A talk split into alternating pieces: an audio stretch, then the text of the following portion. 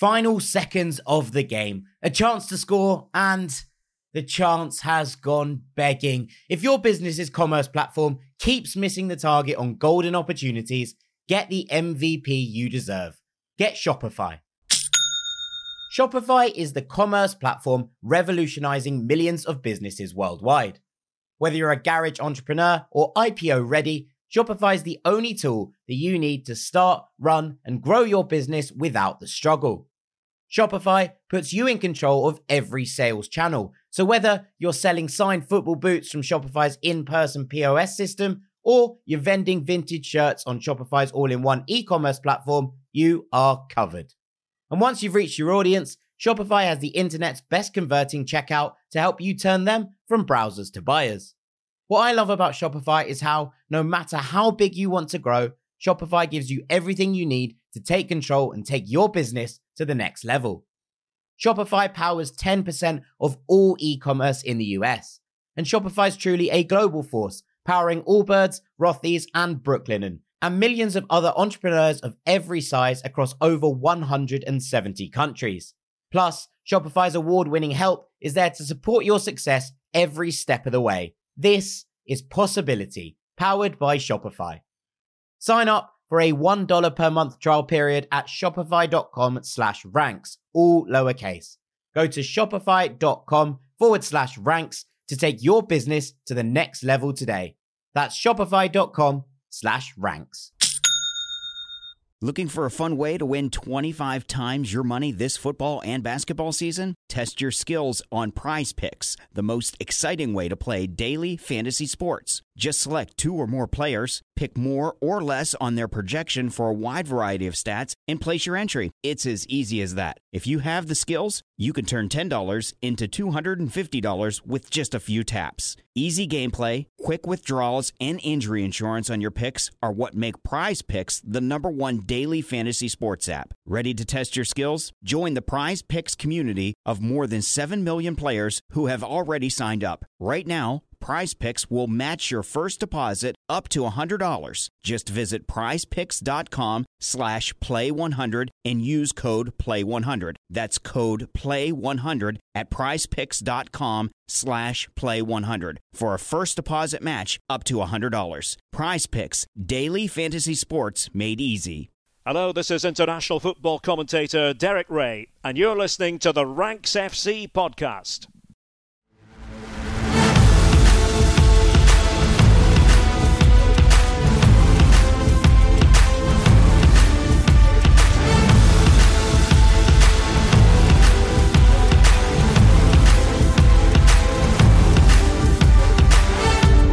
Rank Squad, and welcome to Ranks FC. It's your favorite football podcast. Back for another week and back with a twist this week as we look forward to the biggest event of this summer. The Women's World Cup takes place in Australia and New Zealand. It starts on Thursday, the 20th of July, with New Zealand playing that first game and Australia following them very, very soon afterwards. My name is Jack Collins, and I'm here to take a look through that World Cup with the brilliant Mina Ibrahim. Mina, it's so good to have you on the channel. For those of you that don't know Mina, she is a bit across everything in the world of football. Her channel, Mina Football, on YouTube. She works for the Athletics. She's been on Sky Sports News, Football Daily, versus United View TV. For those of you who have a red persuasion from Manchester, Mina, it's delight to have you back.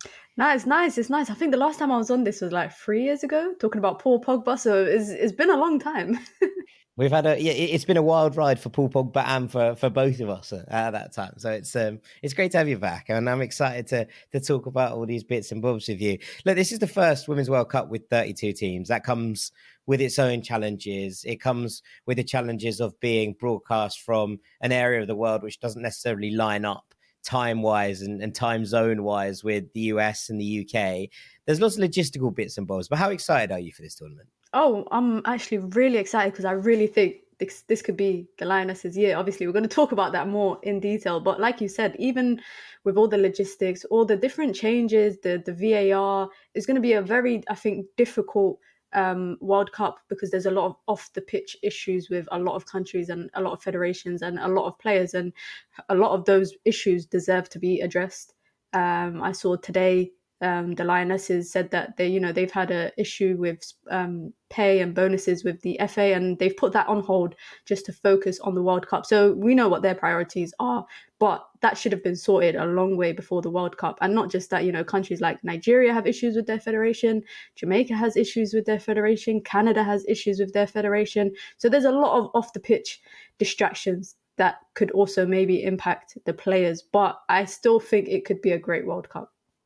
Yeah, I think there's going to be a lot of drama on the pitch. I mean, the drama off the pitch is much less enjoyable from a from a viewing perspective, but the drama on the pitch, I think, it promises a lot. So we're going to look at this in a couple of different ways, trying to get a kind of baseline level of, of the players and teams that people need to be watching out for as the World Cup begins. So we're going to look through the favourites, then we're going to look through a little bit uh, of the wildcard dark horses in this tournament, and then we're going to finish in part two by talking about a variety of of the players who you need to be keeping an eye on. So I'm I'm really excited. I'm going to hand this to you. We're going to start with the favourites for this tournament, and we'll go we'll go three, two, one. I think that's probably the best way to do this. Three, two, one. I think I think third is quite obvious. I think two and one could actually be interchangeable depending on who you ask. But for me, number three, I think, is Spain. I think they're playing the tournament with a chip on their shoulder. Another country that has had issues um, off the pitch. Um, you know, comeback of important players will be at the competition. They're going to look at Germany, France, etc., other European giants, and think that they deserve to be up there on the table when it comes to you know competing with the best of the best. So for that reason, I put Spain at number three. It was a different, difficult one to pick um, because, to be honest, I was leaning more towards Germany. But you know, the more that I've prepared for the World Cup, um, read about it, followed the teams leading up to the competition, I think Spain are coming into the competition with something to prove. So for that reason, Spain's my number three. Yeah, I mean, they're a really interesting side, and, and I think it's impossible to discuss them without kind of working out exactly where they are because late last year we had 15 or so of the Spain national side yeah. who decided we're going to lay down their red shirts in protest against Jorge Vilda and the backroom staff. Um, and then obviously a whole group of players have come in to basically get them through the qualification campaign and, and some of the other games. And then suddenly it feels like a few more have come back. Th- three of the, the most important if you will, players that, that were missing Mariona Caldentey, Aitana Bonmati, and Ona Batlle. It feels like they're returning. And so where we're kind of stuck here with Spain is that they're not at the full strength capacity that they might really want to be. And yet it feels like slowly and surely the players are coming back. But is there going to be that tension between those who stood up and took their chance while this re- rebellion, if you will, was going on? And then those who are now walking back into it. You know, Putellas is back in the fold. Paredes is back in the fold. Hermoso's back in the fold. It's a really strange sort of discipline between those who stuck by the coach and those who have had to kind of withdraw and go back to it. Yeah, I think it's a very it's a sensitive matter. I think it's a, a big sense when you look at, for example, France, who managed to out their own manager and bring in a new manager ahead of the competition, which kind of created a less hostile environment for the players to come into this tournament well prepared. Obviously, there's been issues with the French Football Federation and the players, and they weren't able to solve it to maximum capabilities, but they were able to solve it to a point where it's a middle ground between the federation and the players. I think Spain it's a, it's a it's a it's a different I think it's a different situation for them. Um, but I think if you talk about off the if you don't talk about off the pitch issues and we just focus on the players we focus on the quality of the players they've got world class players across multiple positions. So i definitely think that they're able to compete with the other big countries. I think you look at france germany you know the usa um, england australia honorable mention for them. I think spain can actually go toe to toe with every single country on that list. Yeah i mean something that's been kind of bugging me around Spain is there's, there's obviously lots of different bits about it, but Patri is still not there, and, and she's a player that I've loved watching for Barcelona. But last summer there was all this sort of issue around Spain's number nine role and who was going to step up and play in that number nine role, and eventually Amaiur got her opportunity. Um, the Real Sociedad forward. And when she played, she was excellent. Uh, she she really shone in, in those moments, and it felt like okay, Spain are back. They have a number nine.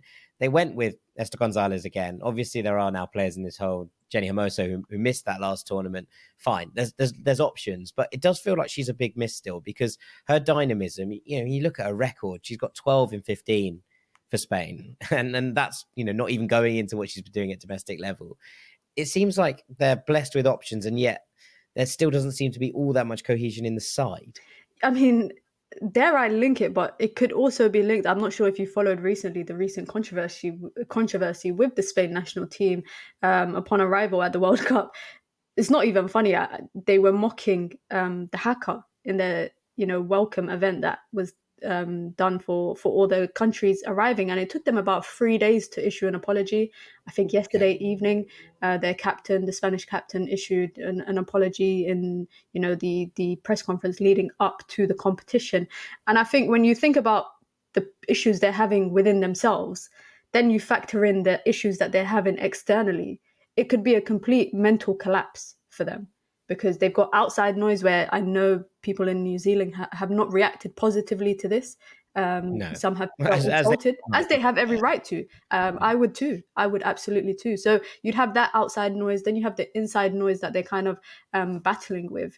Um, that's two major things that could absolutely. I would not be. I know I've put them as number three in terms of my favorites, but if you come to me in about uh, two weeks and say to me that Spain have crashed out in the group stages, I would definitely factor in these stuff.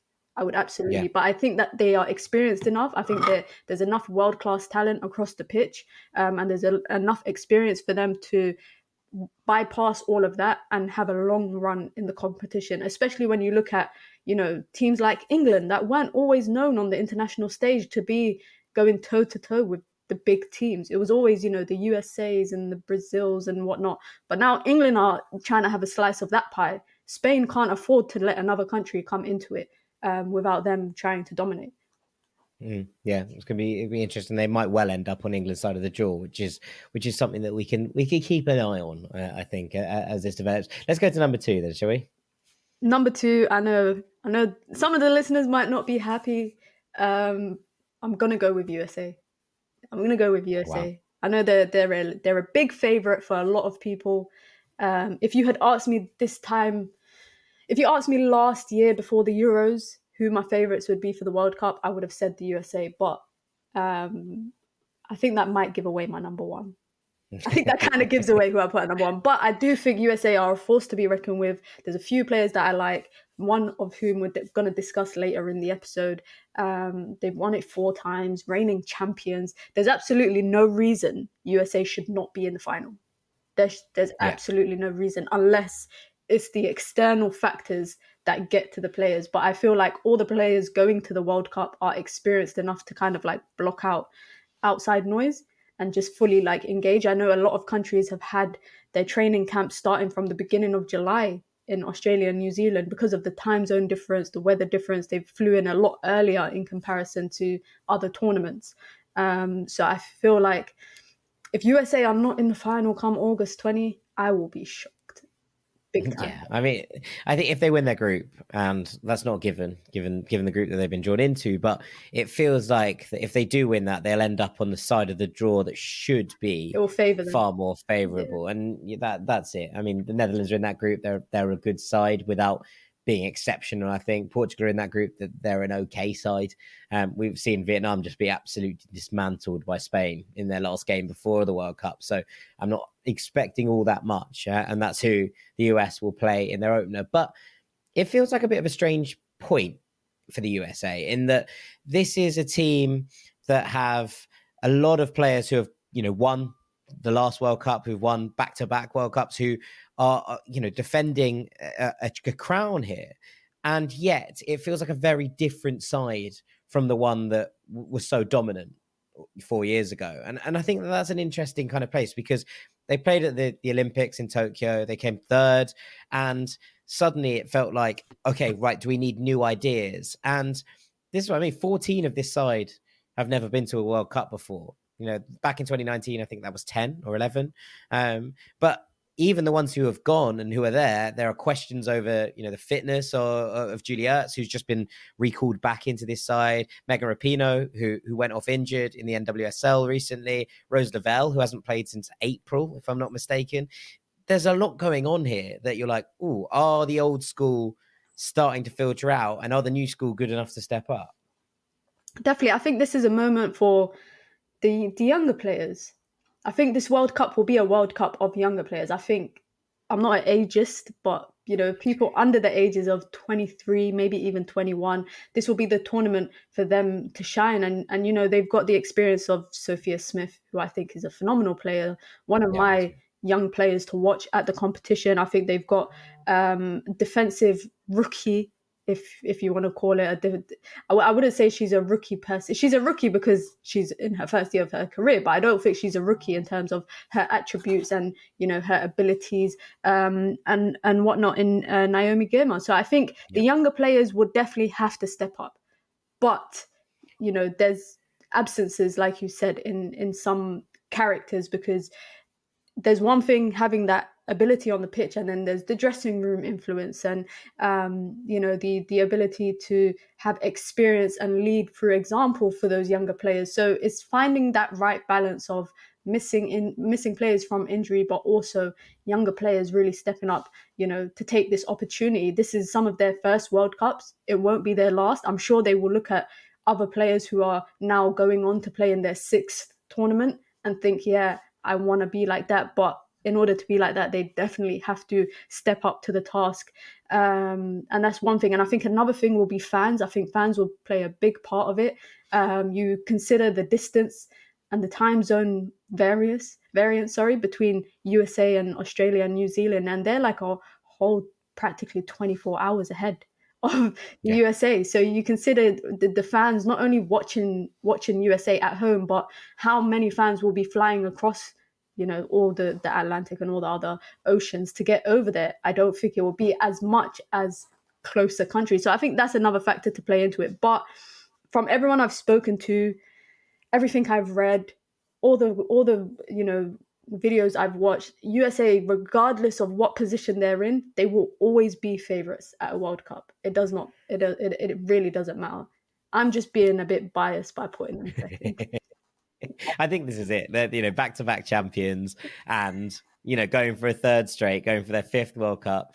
I think the worst they've ever finished in a World Cup is third. third. You know, it's not it's not a it's not a record that anyone's gonna is gonna shun. And so I think that, that what's interesting about this is where if there is gaps in the armor for between the two generations and if that that there is kind of a seamless linking of the younger players with the older heads, more experienced heads. You'd imagine Alex Morgan is going to start through the middle. Does that sh- shift Sophia Smith out wide? Lots of questions about all of these things. And yet, every time the States turn up at a World Cup, they're favourites. That's just how it is. I do think that the gap is smaller between the sides, you know, that, that we've seen recently. And and I suppose that's probably why your number one is where it is. Yeah, no, hundred percent. And I think I lean more towards putting, you know, my number one as my number one because of their most recent format and, uh, and their manager and a lot of off the pitch reasons and on the pitch uh, reasons as well. But like I said, if you had asked me this a year and a half ago, I would have said USA will be my favorites. And even coming into this episode, I was really weighing it up, thinking USA or my other number one, USA or my other number one. And I just went with them. But I wouldn't, like I said, I wouldn't be surprised if come final day of the World Cup, USA are in the finals. Um, it would be no surprise to me. They have the ability on the pitch. Um, they have they have the the demeanor. I feel like even you know we talk about a lot of countries being debutants in in the World Cup. Anybody that comes up against USA in any game will always feel threatened. It doesn't matter yeah. who it doesn't matter who you are. You will feel threatened by the USA coming up against them. And then on a World Cup stage is a whole different story. When you've got one or two debutants in your in your ta- in your group, and you're going to cruise through that then you're going to get easy easy i'm not saying they're getting an easy route to the final but it will be a given if they top their table and that's what they should aim to do because they're one of the best yeah, yeah, yeah. I, I, mean, uh, you're right. Is there are no easy games at a World Cup. You have to win seven games and you win a tournament. Fine, but there is definitely a softer side of the draw, and I think that you could look at England's men's team in the last, not this last World Cup, the World Cup before that, to suggest that the, you know the softer side of the draw can benefit you and get you to places where maybe it looks a little bit different. And so I think the US will probably, probably kick on from that. But uh, I'd imagine it means you think they're coming up against a final against this side. Who are your number one? My number one is none other than the Lionesses. There is a lot of people might say I'm biased if they're listening to this, but I have my reasons. Um, I have my reasons, and an England USA final I think is what people would want. Um, but I think it will depend on how both of them finish in the group stages. England England have a okay group, but not every game is a guaranteed three points. So I think that's something they take into mind. You know, they've they've finished semi-finals twice in the last two competitions of the World Cup. So if they do not go out, bow out at the semis, there's no improvement from their last World Cup because that's where they bowed out then. I think the only way that they improve on their last tournament is if they go to the final and they win it. Other other than that, it might be a disappointing competition. I might be putting a lot on their shoulders, but the way that I see it is if you if you bow out two semifinals in a row, you can't do another third semifinal and lose. You have to, you have to get past that hurdle. Um, and I feel like number one, being Euro champions, that's one thing that works in their favor. They come into the competition with a bit of swagger, similar to the US. The US come in as reigning champions, so they kind of like you know brushing it off their shoulders and yeah, I'm I'm, I'm the USA. The England need to be the same. They need to come into the competition with that swagger, not cockiness, but it's confidence. I think sarina Wiegman, amazing manager. I think she's an amazing coach. I think you know the achievements from the England national team over the last 18 months is a testament to the kind of coach that she is. I think there's factors that we take in. You know, Leah Williamson is going to be missing. Beth Mead will be missing. But I think Sarina Wiegman has been able to include players that, yes, they will fill the absence of Williamson and Beth Mead, but they've taken players that are in good form. I think a big part of it is how you come into the competition on form. Um, you know, they've got Beth England, first World Cup, absolute yeah. great scoring form in the WSL when she went on loan to Tottenham Hotspurs in January. Rachel Daly, top goal scorer of the WSL. She was playing as a fullback at one time. I was going to say, I was going to say, not not playing left back like the Euros, you'd assume. She was literally playing left back last year. This year, she's playing up front, top goal scorer for Aston Villa, and she's an absolute nuisance. Any defender will tell you she's a nuisance, not only in the box but even outside of the box. Her ability to drop deeper, link up with the midfielders, etc. But also, I think another important part is the bench. I think we saw it with the Euros, the ability to bring on the likes of Chloe Kelly, scored the winner in the Euros, um, Ella Toone, Alessia Russo, the impact subs, the super subs, if you want to call it. They are England are missing a few players, but I think you know the depth that they have across the 22, 23 women squad is phenomenal, especially because of some of these players have come into the tournament in great club form. I think for me, the the biggest player or the most important player for the tournament that we, I think, if anything, even Keira Walsh, I, I didn't even mention Keira Walsh. Um, anything that England do will go through her. Um, you know, she's she's that midfield maestro. But I think for me, the most important player coming into the tournament, and she will really show up, I think, is Lauren James. I think she's easily one of the most technically gifted players for England. Um, still young, still quite raw in some of her attributes, but one on one, no defender would want to come across her. Um, so I think she's she's got she's she's got that that source. She's got that swagger. I think Lauren Hemp, another great player. I feel like the depth that England have across you know every position is amazing. And and and I didn't even mention they have the great the best goalkeeper in women's football right now. And yeah, I mean, there's so much going on. There's so much going on for the Lionesses, and but I'm intrigued. There's kind of two sides to this. One of it is, as you say, the fact that this this squad is so deep, and I think what's been really interesting is seeing Keira Walsh go to Barcelona, seeing Georgia Stanway go to Bayern Munich, and doing different things as they come into the kind of prime of their careers. You know, being able to to move out of the WSL and experience that European style. It, I have no doubt that both of them start every single time that they're available to start because that feels like the base from which England build. Now, who plays alongside them isn't quite as as obvious, I think, at this point. But there's so much talent in, this side, and there, are there are injuries, and and as you say, you know the the Leah Williamson injury is, is massive. Not only captain of this side, but very much a rock at the back. Millie Bright, I don't think is going to be fit for this first game, so it's going to be interesting to see how she you know develops and, and plays that out coming back from a relatively serious injury. We see they're missing the likes of Fran Kirby, Jess Park, fine, But what is good about this is that Sarina Wiegman plays a very obvious system. And I think this is something you know we we read about and we talk about, and there's lots of discussions around this. Does that make it easier for teams to slot back in? You know, does it make it easier that other players come in and have a, a very obvious place in which to play? And, and you know, there are rotations in this side. You mentioned Lauren James there. Does she start or does Chloe Kelly start? And does that matter? You know, they're able to do similar jobs and you're able to rotate, and it doesn't necessarily take anything away from this England team. Yeah, I think with the Lauren James, Chloe Kelly argument is is interesting because I think Lauren James would start. Chloe Kelly, I think, is the perfect player that you bring on against tired legs. The same argument can be made for Lauren James as well. That's why I was a bit shocked that Nikita Parris was left behind because I think the season that she's had with Manchester United, yeah. she's proven that not only through her experience can she drag her team through, but she's also a problem for, for fullbacks, especially tired legs. So I was shocked that Nikita Parris was left behind. Then the Leah Williamson part is, is is an interesting one because you look at the backline that we have and whether or not Millie Bright starts or, or not for the opening game, I'm I'm I think England will be okay without her for the for the beginning phase. I think what they'll be missing is the leadership qualities.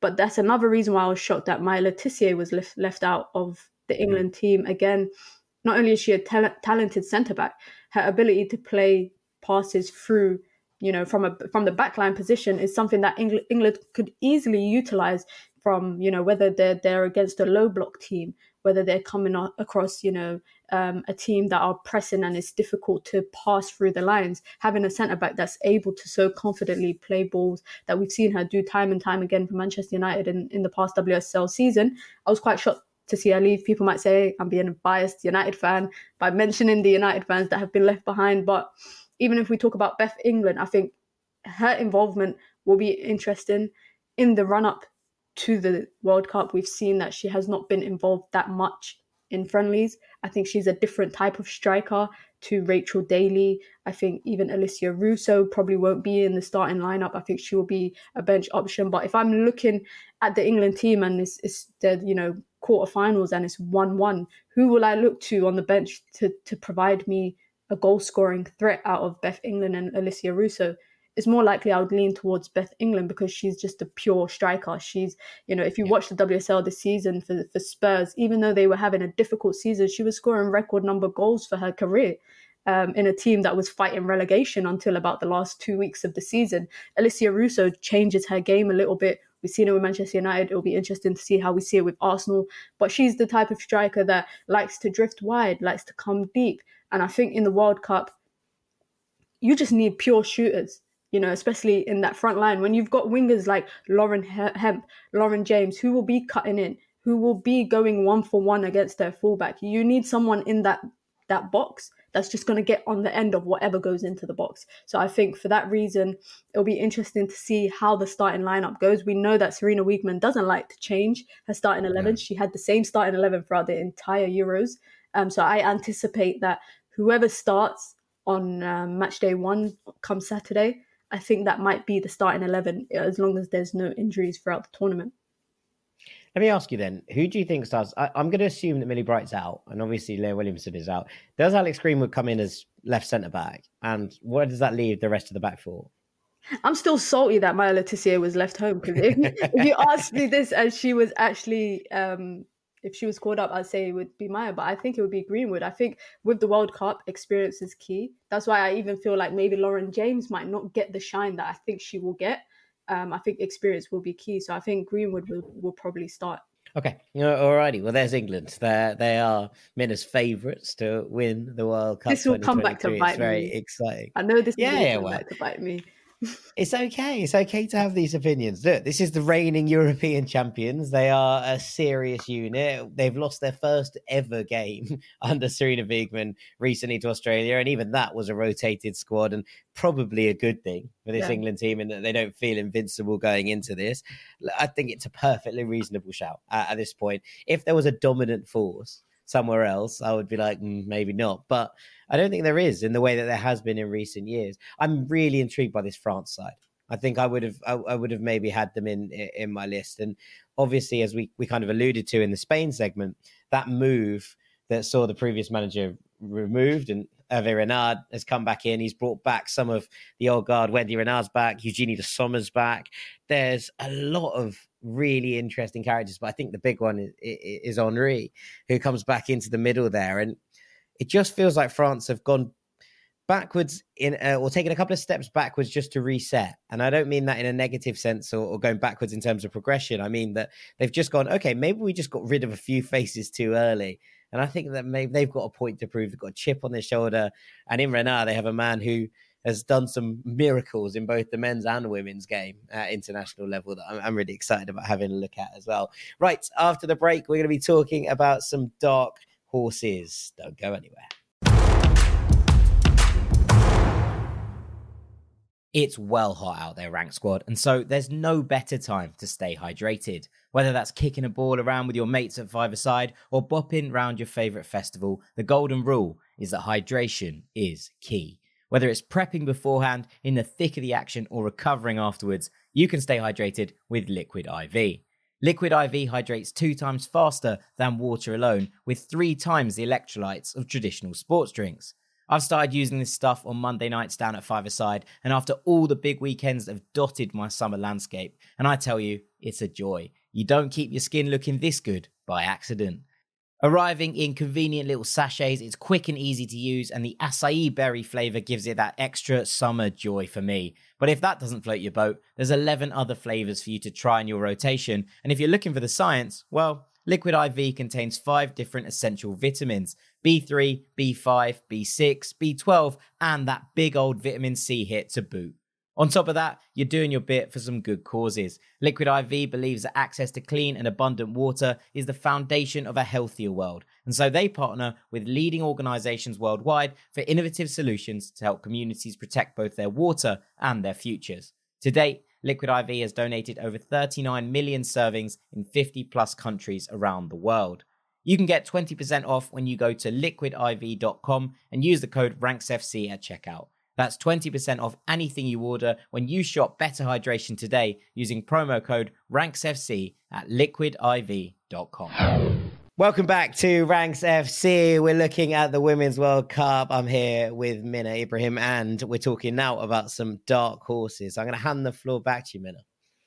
So, number three for my dark horses, not because I like their kit for the World Cup, but it's Japan. I think Japan will be a dark horse. But their kit is sick. It's amazing. I, would, I always look forward to the kits that Japan produce for their tournaments because they're always nice kits.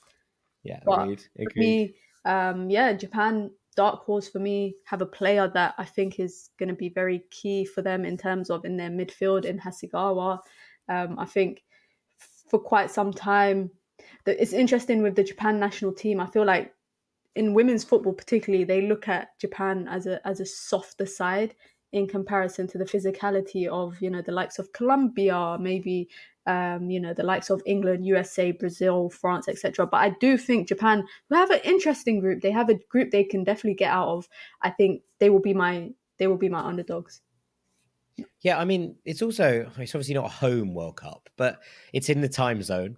It's travelable. The J- Japanese fans always travel well to, to, to international tournaments, and I think what you said there about the physicality of it is something that we've seen shown kind of at by Japan at, at, men's tournaments as well, right? That's just something that's often leveled at them as a nation, and yet they seem to just belie those expectations time and time again. A hundred percent, and like you said, I think fans' time zone big part. That's why for me, you know, when I was talking about USA, I thought that might be a factor to to play into, and you know, we've seen it with uh, the men's national team. They travel to Qatar, they travel in their numbers.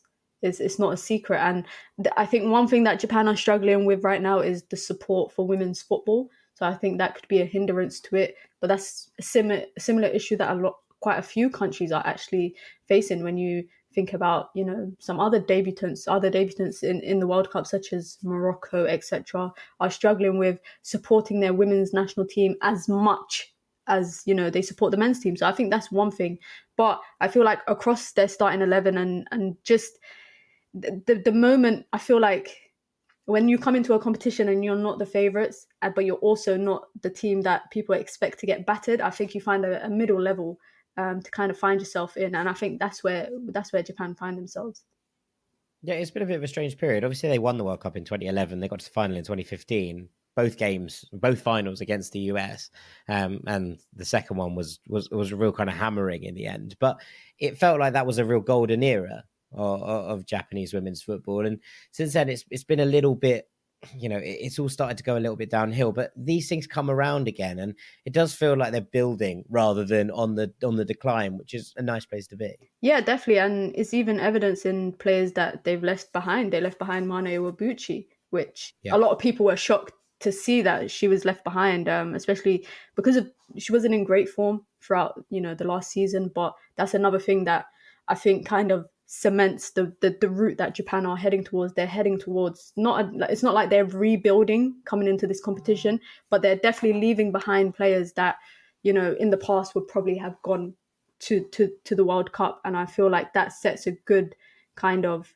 mentality within the team. It's kind of like you perform during your regular season, you get you get awarded for it. So maybe the next World Cup players will kind of go in, you know, go into it um, the, prior season before the World Cup, sorry, they'll go into it thinking I need to be in form because otherwise I'm getting left behind at the World Cup. So that's I think that's that's a good way to look at it because if you look at other teams who probably would have risked a spot for a player who's not in form and left behind someone maybe less experienced at international tournaments, I don't lean towards that.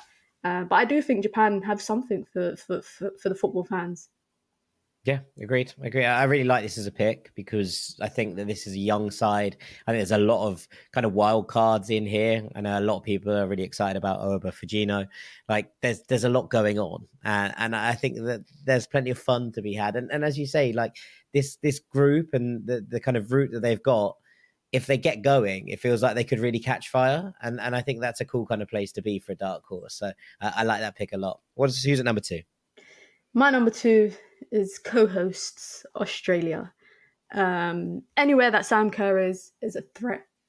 I, as a United fan, know that for sure.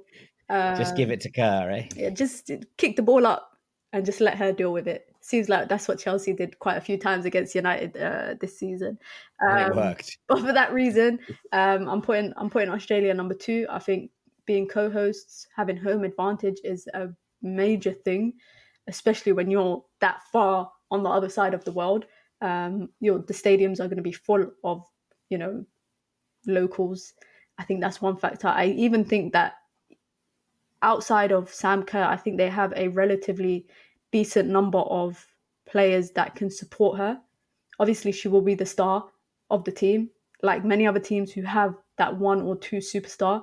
She's the face of women's football on this side of the world. I don't think there's anybody that can like you can't mention women's football in England and not mention Sam Kerr. You can't mention women's football in Europe and not mention Sam Kerr. You can't mention women's football globally and not mention Sam Kerr. Not just, you know, talking about her commercial um, likability, but even her as a player. I think every backline that she comes against will have problems um, whether it's her taking a shot from 30 yards out, whether it's her dribbling at a player, whether it's a ball going over the top, which we'll probably see a bit of coming from Australia, a ball over the top to Sam Kerr. With her speed, nobody's catching her.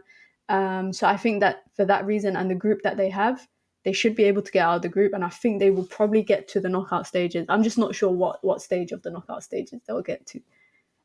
Yeah, I, I, think so much depends on how much service they can give to her. And and look, there is obviously problems with an over reliance on a star player. We've seen we've seen teams you know struggle with that at all levels. And you look at that Chelsea team, and yes, Sam Kerr, I think is probably rightly so the, the ultimate star of that team. She is one of the best players in the world and has been for some time. But when you kind of look at it, you go right, who's bringing who's bringing the kind of service, who's bringing the ammunition? But actually, the team that there is built around here feels like it's actually got a lot better in terms of dealing with with those kind of pressures. I really like Kyra Cooney Cross in, in the centre of midfield, and Caitlin Foord up alongside her has you know had another season for Arsenal where you go right, yeah, a, a serious partner for her to be able to play off. And yes, Kerr feels like the, the talisman, but when all said and done, there's more to this side than just her. hundred percent, and even the group that they they're drawn in. Obviously, I mentioned home advantage, but I don't think there's a clear winner in their group because I think anybody it's, could. It's the Republic of Ireland. It's the Republic of Ireland. um, I have, I don't know. I feel I have some hope that like the debutants in the World Cup. I don't know why, and I think you know Republic of Ireland, Nigeria, Canada, Australia. Australia is the most experienced. They are the ranked the most highest, I think, out of the four of them. But really and truly, that group could actually go anyway. I, I genuinely think that. I think Canada um, could cause a problem. Um, I think Nigeria could cause a problem. Republic of Ireland, I'm going to leave you to answer that. Yeah, it could be a problem. I'm not sure about it. No, I'm, I'm I'm really excited about this group, and I think that generally when you look at them, it's not. I don't. It's not going to be pretty, right? Vera Pauw side aren't aren't going to be the nicest side to watch, but they are going to be incredibly hard to break down. There's going to be five at the back. There's going to be two sitting midfielders. Katie McCabe is going to be flying up and down at left wing back. How many times Ireland can counter? Oh, like I, I, mean, she might miss the, the, the, round if Ireland get to the round of sixteen. Back that Katie McCabe won't be playing um, because she's getting a booking in each of her first three games. But like this is it. You know, these are the the important things, and I think that teams are going to find hard to break Ireland down. I really like this group. I think it's a really in, entertaining group. I think it's a really exciting group, and and there's plenty to to enjoy in it. You know, and, and look, it's not going to be you'd expect Australia to get out of it. You expect Canada to get out of it. But I think the Republic of Ireland are a bit of an annoying side to play against at international level. And I'm really kind of intrigued by this Nigeria team and that they're heaps of fun, but I'm not 100% sure if they're any good. And that's kind of where I'm I'm left with it. Yeah, that's why I'm saying that for me, Australia out of the four of them is, I think, I wouldn't say it's guaranteed for them to get out of the group, but you know, it's the they World should. Cup. Anything could happen but you'd expect them to get out of out of that group quite confidently. You mentioned, you know, Nigeria, another country that has off the field issues with with their federation. Canada, another another country that has off the field um, issues, and Republic of Ireland, debutants, the rookies of the group. It could go either way, but Australia for me, because they're at home, because they've got Sam Kerr, because they've got a relatively easy group in comparison to other um, top 25 nations. I, I, I give them my number two spot. Yeah. Okay. All right. And that leaves us with the number one, which I'm excited to hear. My number one is none other than Norway. I think yes, they are a serious dark horse. Not only are they a dark horse, I think they are they will make it the furthest out of the three that I mentioned. Um, okay. I would be shocked if they did not get as far as possible that they can. Um, you look at their group. Number one, they've got a decent group. They've got New Zealand again. I'm, I'm I wouldn't be threatened by them as even though they're co-hosts uh, with ho- home field advantage. Um, they've got Switzerland, okay team, and then they've got Philippines, another debutant country. Um, you know, Norway have great players. I think across you know that front line that they have. Um, I think a big part is having Vilde Bø Risa, who's just come off a decent season with Manchester United um, dictating that middle play, kind of that deep anchor yeah. midfielder that they kind of need. Not sure if they're playing two up top or one up top with you know three behind. Um, I think the formation is a bit still vague, but you know they've got Frida Maanum on the flanks. They've got Guro, um, Reiten, two great Chelsea players that are coming off a great season with Chelsea.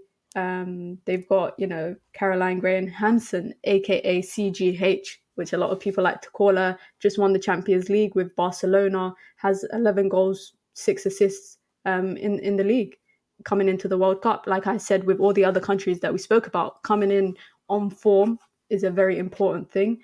Um, it's not like the Qatar World Cup for the men, where it's in the middle of the season. So it's kind of just like you're still playing football throughout the season.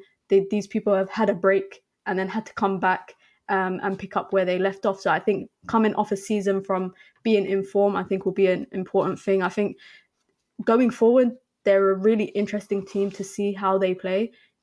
You know, they've got they've got their main target in the middle, then they've got their two wingers, they've got a deep lying midfielder that can easily, you know, ping a ball 40, 50 yards across the pitch, that can get forward, support defensively. But I think her best position that we've seen with Manchester United even is in that little eight role.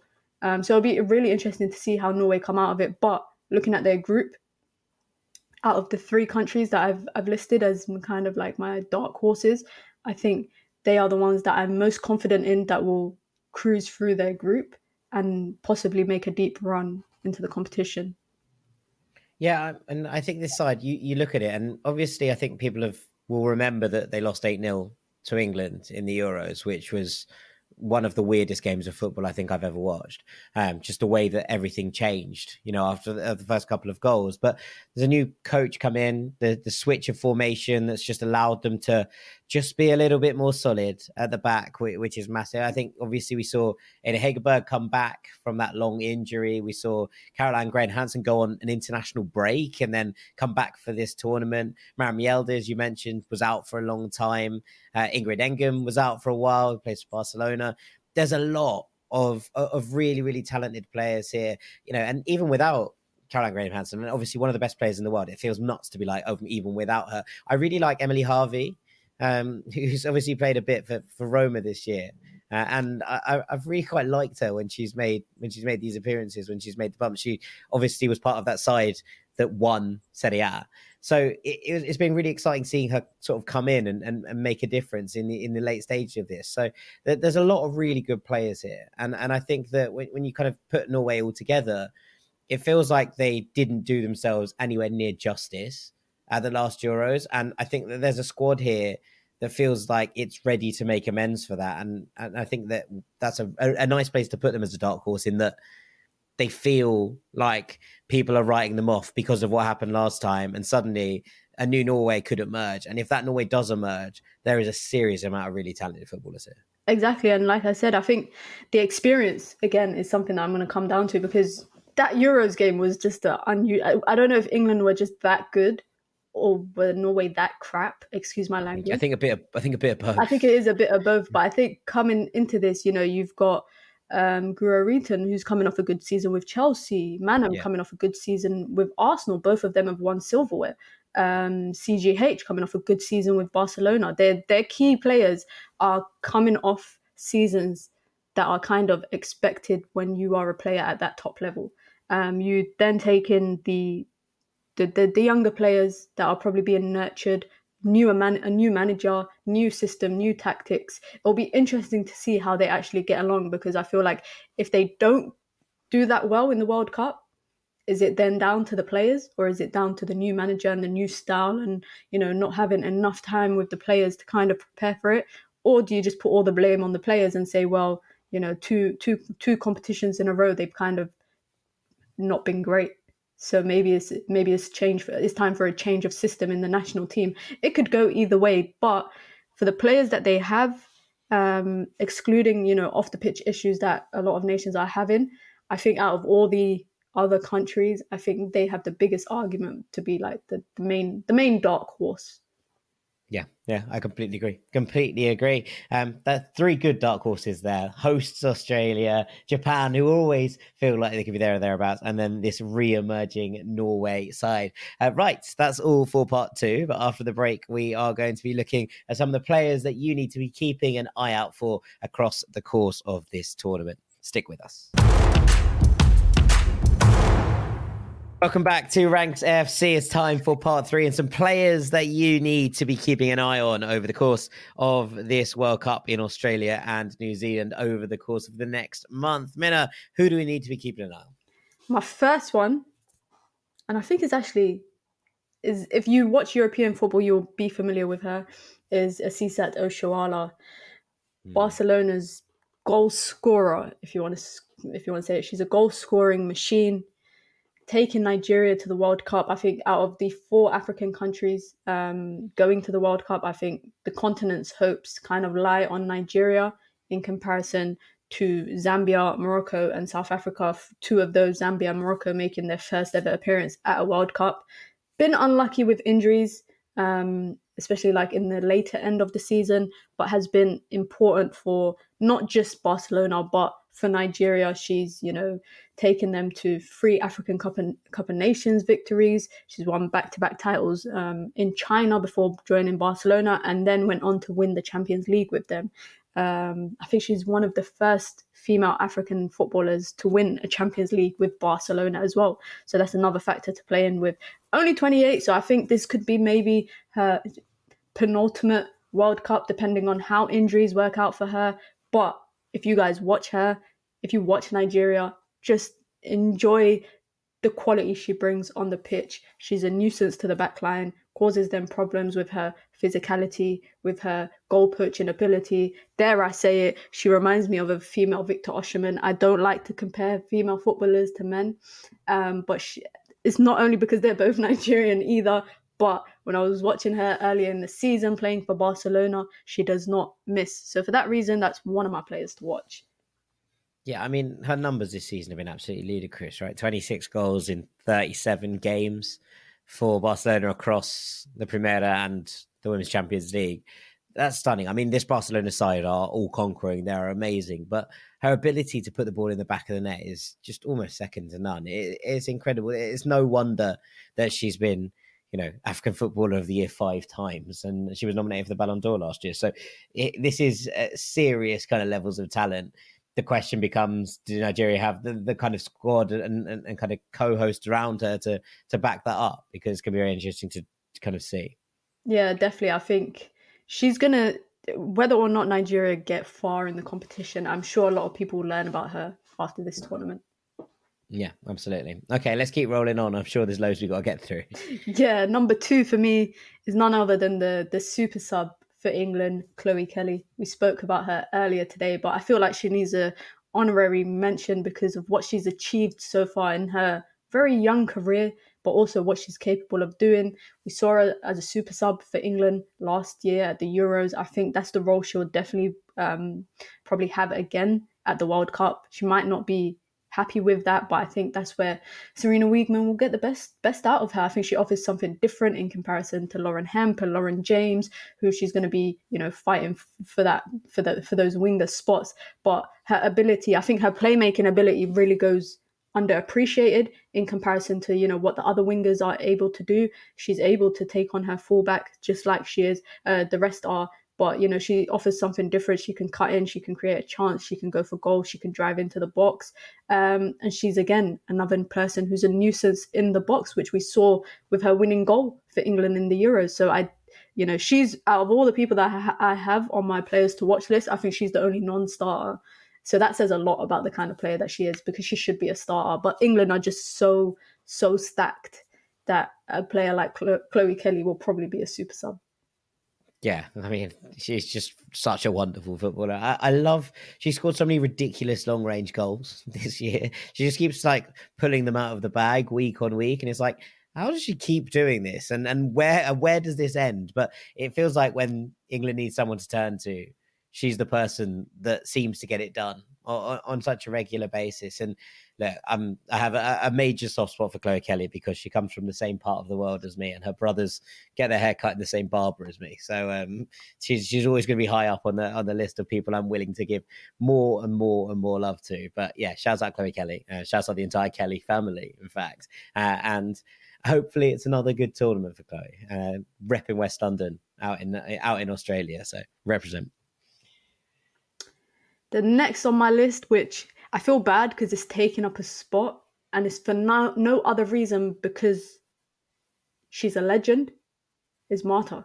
I can't talk about the World Cup and not talk about Marta. But she is a she is a legend. legend. Why wouldn't you be able to speak about her? Of course. There's two players in Marta and uh, Christine Sinclair that will be playing at their sixth World Cup. You know, some people, some footballers could only dream to play at one or maybe two, but to be playing at yeah. your sixth World Cup to have, you know, the most goals ever scored in a World Cup competition by men and women.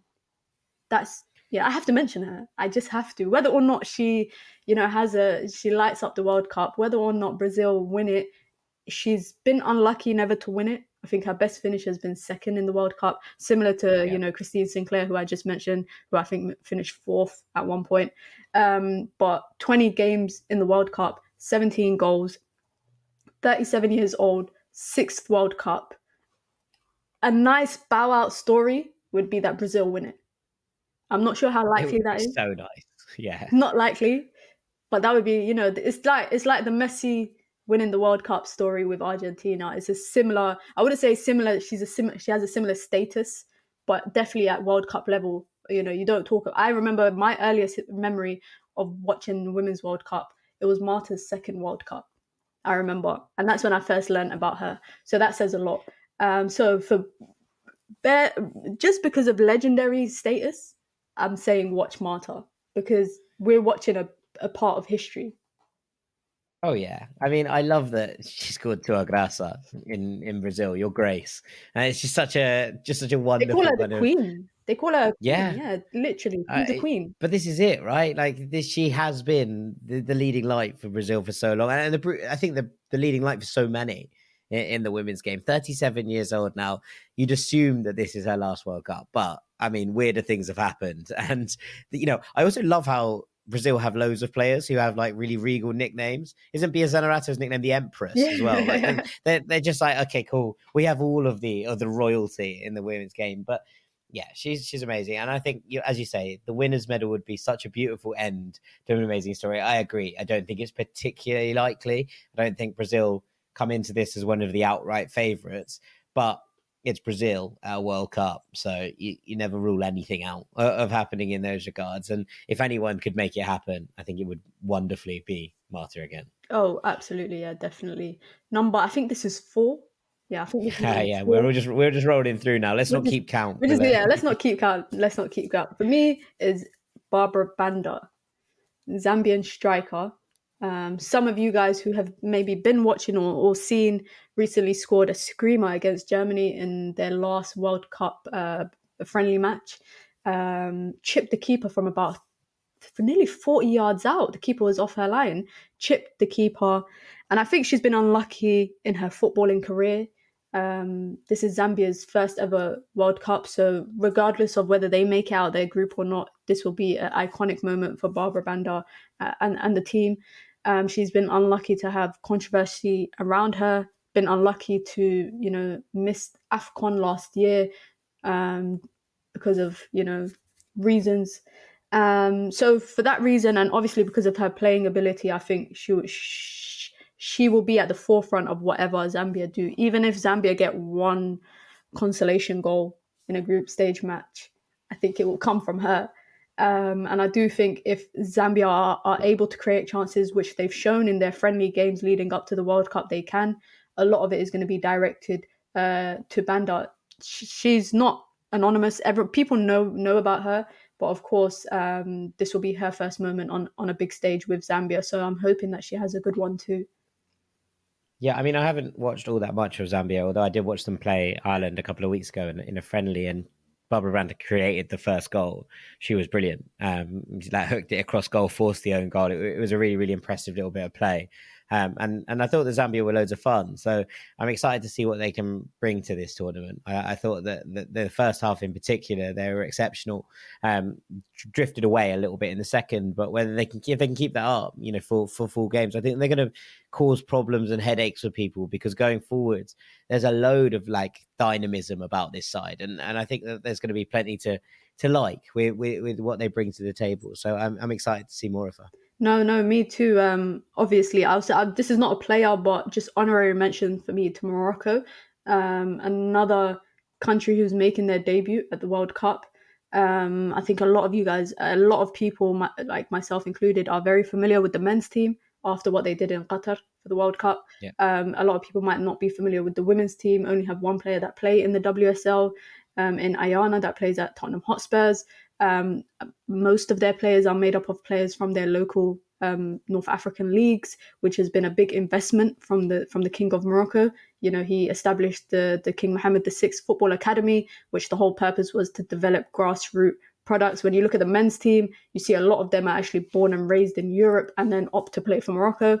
Whereas when you look at the Moroccan team, a lot of them are born and raised in Morocco and they're a product of direct investment within the country. So honorary mention to them. If, if I was to say there's one country you should watch, I would say it's Morocco. Debutants at the World Cup, great story behind them. Um, finished runners up at AFCON, hosted, you know, first North African country last year to host the women's AFCON. Um, so it was unlucky for them to finish as runners up. But I definitely think that they've got, they've got, they've got a, some heart. They've got some heart. They've got some fight. Um, and I think they would want to create history, not just for themselves, but for you know We've never seen an uh, an Arab country play in the Women's World Cup. They are the first, and hopefully not the last. So hopefully they set kind of the blueprint for other countries to come through. So watch Morocco. That's me talking about them as a whole, rather than any player individually. Yeah, I mean, I think you're right. There's there's not much kind of representation that maybe people will will recognise um, just across kind of the top top leagues in Europe, but th- there's definitely some real talent, and and that run, as you say, in the women's Afcon was, was like sort of came out of nowhere. But the the coach, I know Pedros, is an old French international um, who was actually involved in one of France's most iconic ever goals, but it yeah. sort of drifted off the radar and then returned back to the top table um, managing this women's team and has done a really, really wonderful job with it. So it's going to be interesting. They create loads of chances. They just don't put them all away. So we're going to see if they can if they can address that one uh, ahead of this.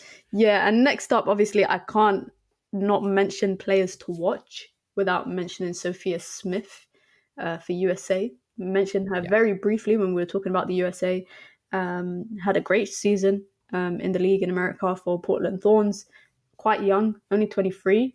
Um, actually, that's not really young in footballing terms. I know 23 is actually quite experienced in football terms, but I think in women's football, 23 is still quite young in terms yeah. of getting that senior experience. Um, nine goals in 13 league matches last season. Um, you know, she's the next in line to the throne for USA. That's what she's dubbed as. So I think this is the tournament to really show you know why you deserve that crown and why you, why you deserve that um, title. She's a great ball carrier, great passer. She can score. She can uh, create opportunities for for her teammates. So I think in, in a in a US team that has a lot of experience across the whole pitch, I think she could be that standout, despite the fact that you know she's not that experienced at international level. Um, every US fan that I've spoken to leading up to the World Cup is excited to see her. Um, and when I say, "Oh, who are you excited to see?" people always say Sophia Smith. Um, I don't know if you remember last year, but leading up to the Lionesses in in the Euros, after the Lionesses win, I think Alessia Russo was kind of the face of of yeah. women's football for England. Um, she had a lot more of a quieter season with Manchester United after the Euros, I think that could be that for Sophia Smith. I think she could be the, the face for USA, whether or not if they win it or not. I think she could definitely be the face. So she's another player to watch. I quite like the makeup of this kind of if if, if we call it six forwards for the USWNT. You know, Lynn Williams is 30, Megan Rapinoe is 38, Alex Morgan's 34. It's like the old guard. And then suddenly underneath them, you've got Sophia Smith, 23, as you say, Alyssa Thompson, 18, and Trinity Rodman, 21. You're like, okay, there's a real sort of three and three here, and it's going to be really interesting to see how how that develops and how they line up. Um, I, have loved watching Sophia Smith for for the Thorns. I mean, she was last year's NWSL MVP, as you say, and just her goal scoring ability from that number nine role has been remarkable. But her ability to also drop deep and link play and make things happen outside the box has been so smart. You know, she's such a lovely player to watch. I'm really intrigued to see how the shift wide looks. Now, I know that she's been doing it with some regularity for the USWNT because Alex Morgan remains the main threat through the middle. But does that take away from from all the things she does, or, or is she able to give the best of herself out there? I, I think it remains a question, if not necessarily an issue. Yeah, and I think, like you mentioned, that that six options for for USA is like it's kind of like the, the passing of the torch. That's what I feel yeah. like it is. It's like it's like the, the older players passing it on to to the younger players. And I think, you know, a lot of England fans were were not happy with USA's their last run in with the USA at the World Cup. Um, so I think you look at the more older players, the more experienced players. I think you know the younger players could definitely take a lot from them. We could call it the passing of the torch because essentially that's what that's what it is really. Mm, yeah, I mean, talking to the US, I just shout out to Rose Lavelle, who remains like my favorite player in the entire world. Um, I love her so much. I loved her boots when she released them with New Balance. I love her social media accounts. She's just great, and I just hope that that injury doesn't curtail her tournament too much because her minutes have been so limited. But I, I really hope that this is another tournament where she can establish herself. Obviously, scored that ridiculous goal in the final yeah. last time out, uh, kind of sort of announced herself on the world stage and just feels like this was the tournament for her to be like, okay, I'm the main, I'm the main gal for the US now. You know, I'm, I, I'm the number ten. Uh, the play goes through me, everything, and the injuries just set that off a little bit. So I'm really hoping that Rose can shine again because I think she's great. A special shout out to USA as well because they had the best uh, promo video announcing their their squad. Oh, yeah. I don't think anyone's touching USA when it comes to that kind of stuff. It's kind of cool. Yeah. I like that stuff. Yeah, it's great fun. Great fun. We got any more? Or um, last one for me because it can't be. I can't be talking about strikers and not talk about Khadija Bunny Shaw. Yeah. Obviously, Jamaica. I think expectations are not that high for the national team. The Reggae Girlz got great players. I think across you know that that squad that they're bringing. Khadija Shaw lit up the WSL. Will carry Jamaica on her back um, finished second in the scoring race just behind Rachel Daly, signed an extension with Manchester United, uh, Manchester City, sorry, um, just before the World Cup. So we'll be seeing her a lot more in the WSL as well. Um, when she comes up against backlines, it's not just her ability to kind of bypass the backline, but it's her ability to kind of know what the defender is going to do before the defender even does it. And I think that's an attribute that a lot of number nines might not have. When you look at, you know, other teams that have strikers. For example, England. I don't think England have a traditional number nine, a player that's an actual out and out number nine when we're talking about, you know, goal scorers. I think they have makeshift number nines and players that can play as a 10 and, and whatnot.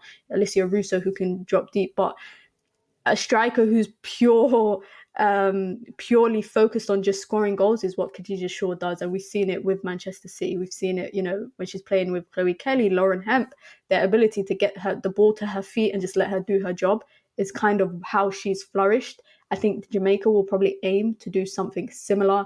Um, a bit more, I would say they are in- experienced in comparison to the lower ranked teams. They're not the lowest ranked team coming into this World mm. Cup, but I think if they do create chances, it will all be through Khadija Shaw. Um, I expect her to score at least one screamer, just one, just one. Um, just gets, one, just one. But she gets a lot of goals in the box, in that six yard, um, that six yard box and around the box. I think we talk about players to watch and everything. I'm sorry, this is just me going on a tangent, but I think VAR will be a big part of how the tournament is kind of observed by fans. Um, uh, the last World Cup had so many stoppages because of VAR. Um, I think it it was they were averaging two, a penalty every two games, which is you know quite unheard of sometimes in a competition it was less games at the time so obviously now there's more teams so there'll be more games in the competition but they were averaging it, the last world cup had the most penalties in an entire women's world cup that we've ever seen. Um, and that was because var was introduced. If var is going to be used which we know it will be i'm hoping that it's used effectively and the difference is now they will be announcing their reasoning to the fans. So if you watch the mm. NFL, you know that I think referees do it in the NFL when they make a call. Uh, so they'll be doing something similar. It's a trial um, that they're trying to see how it can be used at international games. And I think with the VAR, Khadija Shaw should be a bit careful, um, just in terms of utilizing her physicality and just trying to get a little bite out of the defenders. But other than that, I think she will be kind of a force to reckon with. The only issue is I think there's two issues is that the Jamaican national team have been very unlucky to have a federation that don't support them as much as other federations. There's a GoFundMe link circulating like the internet to kind of fund the Jamaican national team's trip to Australia and New Zealand, which I think no international football team should ever have no. to experience, given the fact that FIFA are probably giving your football federation money. Um, number one. Number two, I think that they're in what some people are calling the, the group of death because they've got Brazil and France. Um, a lot of other groups don't have two uh, strong teams like that, but they've also got Panama, so maybe that could be a, a good matchup against them. I think can they go toe for toe with France and Brazil? Don't know. We're gonna have to wait to see. The World Cup is all about you know the underdog story sometimes, so everybody loves a good little underdog story.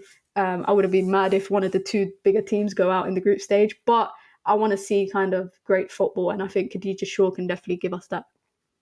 Yeah, she's electric, absolutely electric, and you know I think her versatility, right? Yeah, she can. She sometimes drives from wide. She can play through the middle. You know, it's her speciality, and and those differing things where she's happy to drift onto the wings, either wing, and and drive from there into the box gives her that element that she's just very very unpredictable and And that's an incredible thing to have if you're trying to punch upwards, I think, in, in a World Cup like this. And I'd imagine there are plenty of Brazil and France defenders currently watching tape and being incredibly worried about how this one might pan out. So yeah, we will see. But Khadija Shaw definitely one to watch. And with that, I think it's probably time for us to call it a day. So all that's left for me to do is to say thank you so much to Mina for joining us today on Ranks I say It's been a real pleasure walking through this World Cup with you, Mina. Where can our audience find you over the course of this World Cup and beyond? Yeah, so you can find me on Twitter tweeting away about the Women's World Cup at Mina Football. And then you can find me on YouTube at Mina Football, where I'll be doing a lot of Women's World Cup coverage and then, you know, Manchester United and other ad hoc stuff. But at the moment, my focus is, is the Women's World Cup, so you can find me there. Obviously, we'll put a link to Mina's Twitter and YouTube channel in the description so you can go and have a look. I implore you to do so for some of the best content around the Women's World Cup this summer. Mina, thank you so much. It's been a real pleasure. I've been Jack Collins. This has been Ranks FC's guide to the Women's World Cup 2023. Thank you so much for listening as ever, and we will see you later on in the week. Take it easy, gang.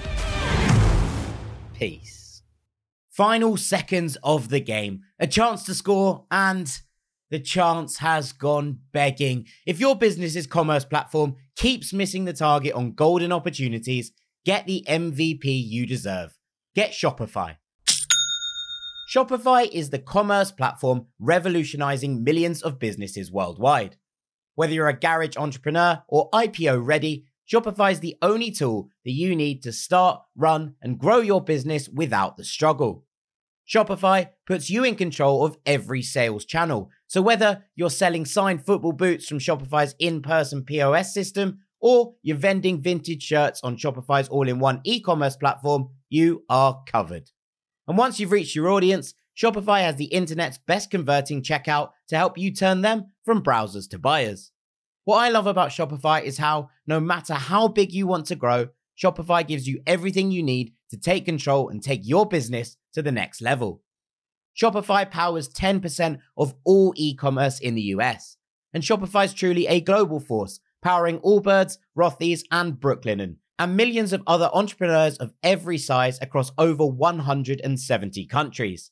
Plus, Shopify's award winning help is there to support your success every step of the way. This is Possibility, powered by Shopify. Sign up for a $1 per month trial period at shopify.com slash ranks, all lowercase. Go to shopify.com forward slash ranks to take your business to the next level today. That's shopify.com slash ranks.